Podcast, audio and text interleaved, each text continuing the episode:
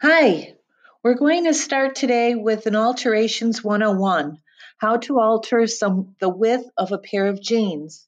Now garments may be too big or not fit well, maybe the style has changed, but you can still enjoy your outfit and your pants if you learn how to take it in properly. If when it fits properly, you can increase your enjoyment of wearing them again.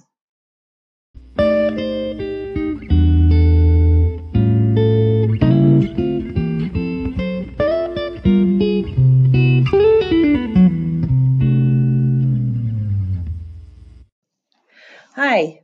For your first step, you have to first try on your pants and make sure that you uh, try them on inside out. That's probably the easiest thing that you can do.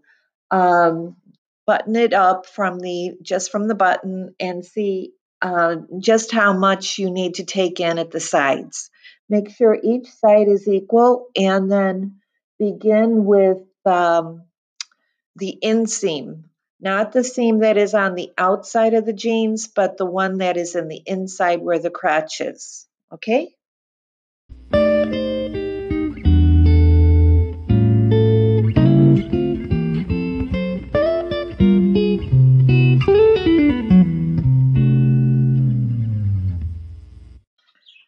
Okay, your first step is going to be sewing. You're going to sew straight down where you mark the line, and you're going to do that and lock the stitch on both sides as I will show you in our lesson. Hi, the next step you're going to do is you're going to iron it.